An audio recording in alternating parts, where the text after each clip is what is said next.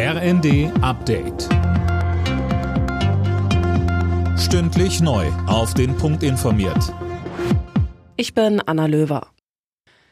Der Amoklauf in einer Kirche der Zeugen Jehovas in Hamburg mit insgesamt acht Toten sorgt für Fassungslosigkeit. Bei einem Besuch am Tatort hat Bundesinnenministerin Faeser den Angehörigen der Opfer ihr Mitgefühl ausgesprochen.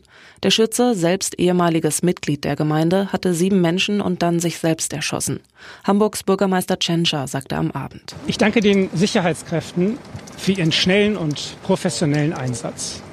Die Polizei war nur wenige Minuten nach dem Alarmanruf vor Ort und hat, ich habe mir das gerade berichten lassen, in einer zunächst unklaren, gefährlichen Lage alles unternommen, um weitere Opfer zu verhindern und die Sicherheit der Anwohnerinnen und Anwohner zu gewährleisten.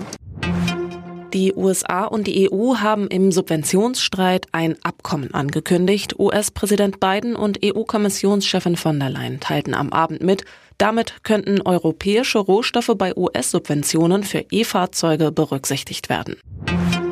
Die für kommende Woche geplante Vorstellung des Bundeshaushalts 2024 ist verschoben worden. Grund ist der anhaltende Streit in der Ampelkoalition über Prioritäten für das Budget.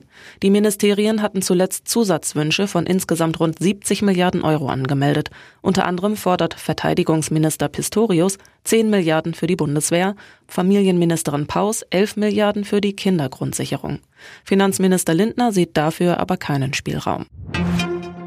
In der ersten Fußball-Bundesliga hat der erste FC Köln mit 0 zu 2 gegen den VfL Bochum verloren.